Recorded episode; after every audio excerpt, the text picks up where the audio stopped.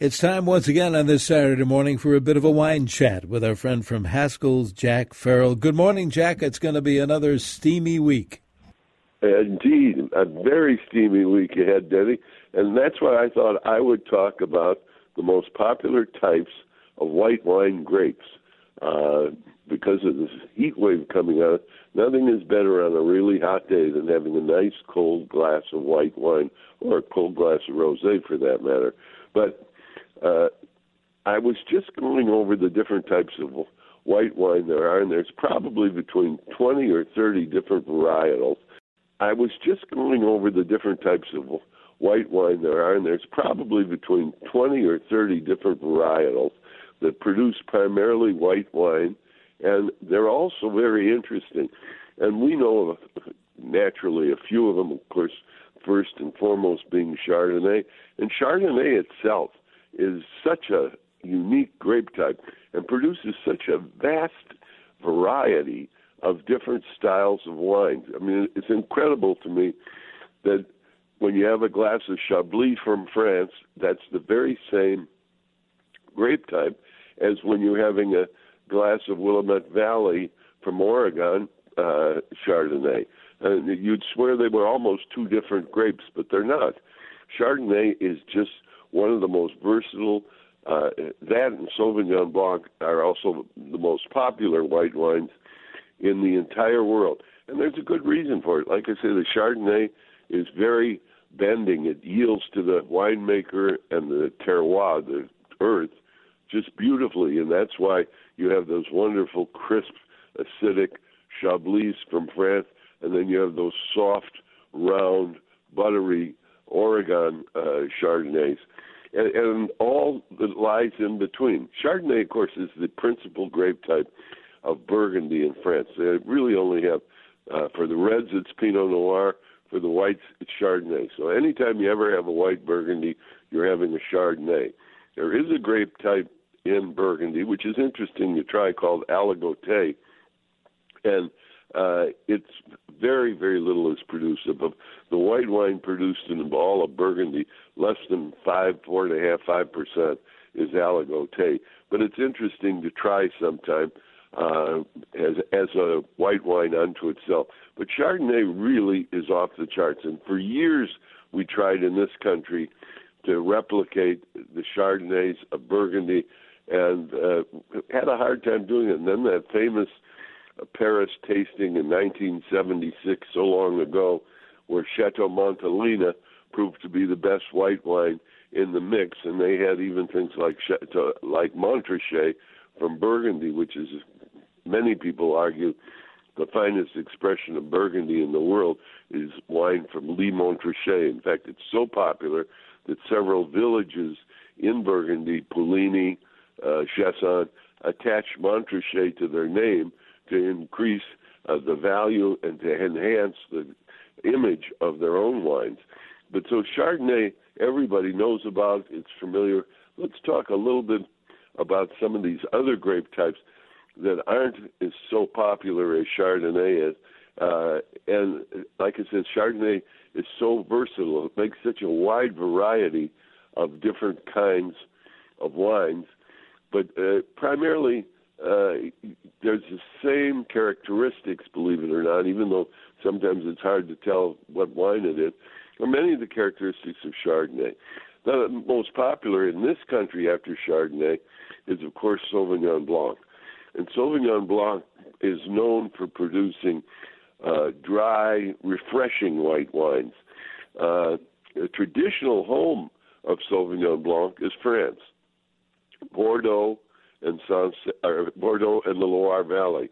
And I uh, almost said Sancerre, and the reason I say that is I always tell people that Sancerre is Sauvignon Blanc with a college education.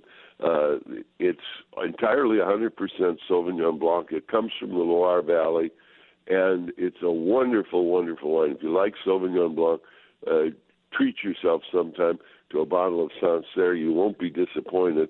It's incredible. And of course, in Bordeaux, it's a, a Sauvignon Blanc is the principal white grape type. It's also enhanced in so uh, in Bordeaux by a, a wine called Semillon. And Semillon is used to make both dry and sweet wines. Uh, for example, Chateau Yquem. Uh, it's a legendary sweet wine uh, that is uh, anybody knows anything about wine. Chateau Yquem is right up there with Chateau Lafite Rothschild in the red wine Cabernet Sauvignon world. Uh, it's an incredibly delicious sweet wine, and it is almost 90% Semillon. But Semillon also makes some good dry, inexpensive wine. In fact, if you ever have a little bottle of white Bordeaux, which I recommend at this time of year, they're wonderful wines and such bargain. You know, you can get a very good white Bordeaux for about oh, under twelve dollars a bottle. That's for sure, and they're delicious. They go with so many different dishes. I remember once early on having a bottle of Chateau Graville-Lacoste which is a white wine from the Pessac area, also called Graves. And I, I just said, This wine cries for lobster, and it did. It was just terrific. So Sauvignon Blanc comes from all over the world. And of course, where it's the most popular is New Zealand. New Zealand, 80% of the wine produced in New Zealand is Sauvignon Blanc. And they, it's a, such a different Sauvignon Blanc than we're used to in this country. It has a, a more vegetal quality from New Zealand than it does if you grow Sauvignon Blanc anyplace else. And Sauvignon Blanc is being rediscovered by winemakers. We had tried a new one called Salt. What a name for a vineyard, Salt. But anyhow, their Salt Sauvignon Blanc was absolutely delicious, and I'm constantly amazed at how these different winemakers can uh, leach out of these different grape types such a different result and such high quality uh, is hard to imagine. You know, the, the whole wine world has improved by quantum leaps in the time I've been in it. I started in this in uh, late 60s, early 70s, and there was some great wines in the world and a lot of Plonk produced. Today, there is a lot of great wine in the world and still some Plonk produced, and some at the high end are absolutely unattainable because uh, people have driven the prices up so high on them. But the quality of wine is just incredible how it has dramatically gone up. I talking about white wines. I remember once being in Orvieto, Italy, and I ordered some wine. It was absolutely delicious, and uh, the wine showed up here in Minnesota. You know, two months later or something. It was all maderized, oxidized. Well, it was terrible. I had to send it, and I called him up. I said, "We're going to have to either destroy this or send it back." And he said, uh, "I said it wasn't what I tasted." Well, he said, "Well, you tasted it. We hadn't finished yet." They took the wine and put it in glass carboys up on the roof of the winery and let the sun oxidize it, and said that's how they liked their wine. Well, that isn't the case anymore today. Uh, with modern techniques, and that none of it gets oxidized and it wasn't a question of liking it; it was a question of getting used to a, a crummy way of making wine. Same thing happened on my very first trip to Chile. We all the white wines we tasted were oxidized, and uh, they said, "Oh, that's how we like them." Well, now you go to Chile, and every white wine you taste will be absolutely wonderful. None of them are oxidized anymore because they saw the problem and solved it. And that's happened all the way across all the different white wines and for that matter, red wines too. So today, around the world, they're producing wonderful wines. But we're getting off track here. I was going to talk about these white wines. Uh, Riesling is a wine that's overlooked, in my opinion, unfortunately, because it's an absolutely terrific varietal. And if you're having, say, smoked trout with a nice little horseradish sauce, there's no marriage in the world better than that smoked trout and a glass of Riesling, or for that matter, smoked pork chop cooked on the grill. You'd want a nice cold Riesling with it. It's wonderful. Riesling is an unusual grape type in that it's rarely blended. It stands unto itself, and it makes uh, wines that are bone dry, and those are great. And it also makes sweet wines like Trockenbeer and Auslese and things like that, which rival Chateau Yquem, that sweet wine that I mentioned a moment ago from Bordeaux. Then, of course, there's Pinot Grigio or Pinot Gris, depending where in the world it is. It's uh, a wonderful, different kind of wine. I think Pinot Grigio, I've always said, is a great wine for reception. Uh, before you're going to have other wines, it's a good wine to get people used to having a glass of wine for the nice aperitif, and then you can follow it with greater wines. It, it fills a wonderful niche.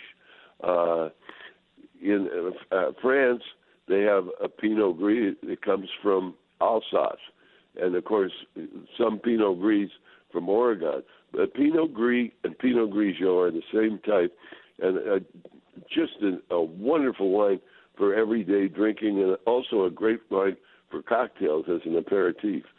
And then Semillon, which we talked a little bit about. Semillon is blended in Bordeaux with Sauvignon Blanc to produce white Bordeaux.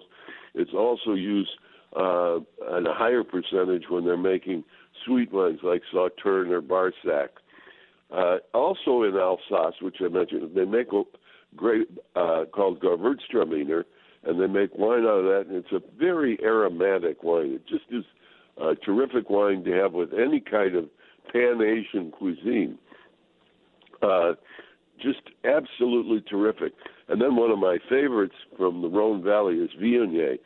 This is a grape variety that is primarily from California and Australia, and uh, but Viognier can be just wonderful. We just got in some uh, uh, Viognier from one of our friends, Paul Moss, who makes uh, a bunch of it, and it's reasonable, and it is a terrific wine. In fact, the smallest Appellation in Bordeaux uh, is 100% Viognier, and it's a really uh, different wine. It's got a soft, lush characteristic, and makes a nice change from other white wines that you'd have.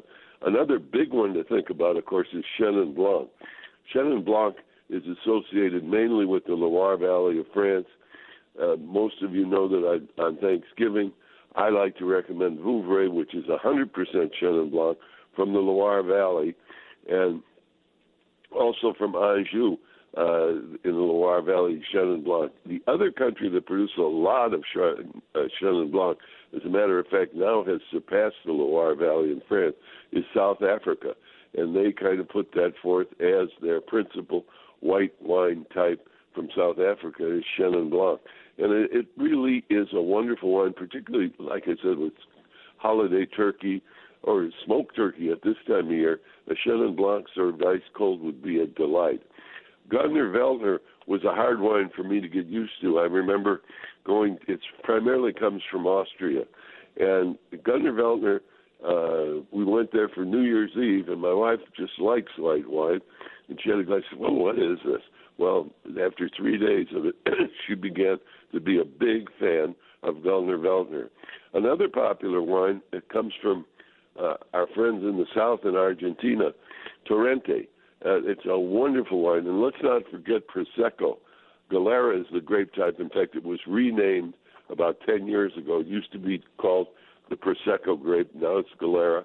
It's a wonderful wine. And Prosecco, you know, as frizzante, it's not champagne. It has little bubbles, uh, spritz to it. But then there's other things like Gavi, Vermentino, et cetera, et cetera. There's at least 30 very popular white wines around the world, and it'd be fun to try them, any of them, uh, to fight the heat in this upcoming week. And of course, don't miss Haskell's sale within a sale. We're having our big, huge summer sale right at the moment, and we have a sale within it. Today, you get 22% off anything that's not on sale. Any wine that is not on sale, we will take 22% off, and tomorrow, 23% off, and that's the end of that. But those are big discounts at, the moment. And let's not forget, uh, we also have a 6 for 60 that is in honor of the premiere of Barbie. It's all pink. And it, they have a pink Prosecco, a couple of Provences, a uh, Italian Midi wine, an organic, all six rosés. Again, perfect for the hot weather and you can get them for 60 bucks at any of the Haskell stores. Uh, just ask for uh, six for 60, 10 barrels, six for 60, and you'll get six rosés for 60 bucks. A delicious bargain to boot, and a good way to fight off the hot weather. Oh, fantastic, Jack. And uh, tell us about the locations where we can find that. Where you can find the six for 60 and all these wonderful white wines I mentioned is Haskell's. Don't forget Haskell's loves to talk about wine.